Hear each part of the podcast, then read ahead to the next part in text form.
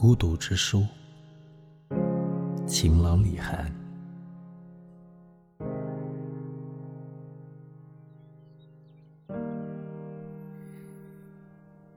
我坐在阳台上读书，正是五月的黄昏，小雨，薄暮，空蒙像大海涌进我的窗口。鸟雀归巢，它们快速而热烈的交谈，我听不懂，不会太久，喧哗渐渐平息。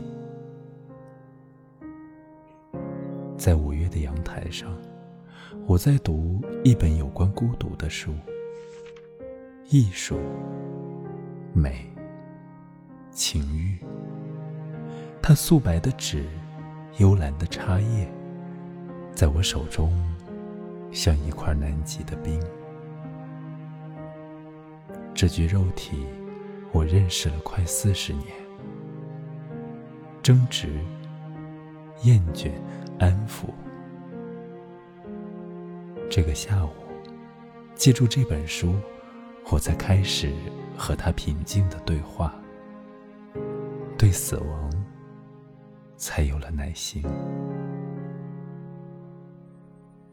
房间空寂，尘埃扫尽，身边的米兰吐着小朵的泡沫。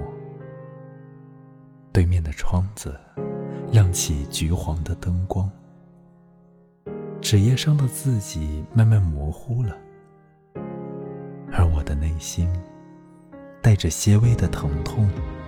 刚刚被某种柔美的光芒。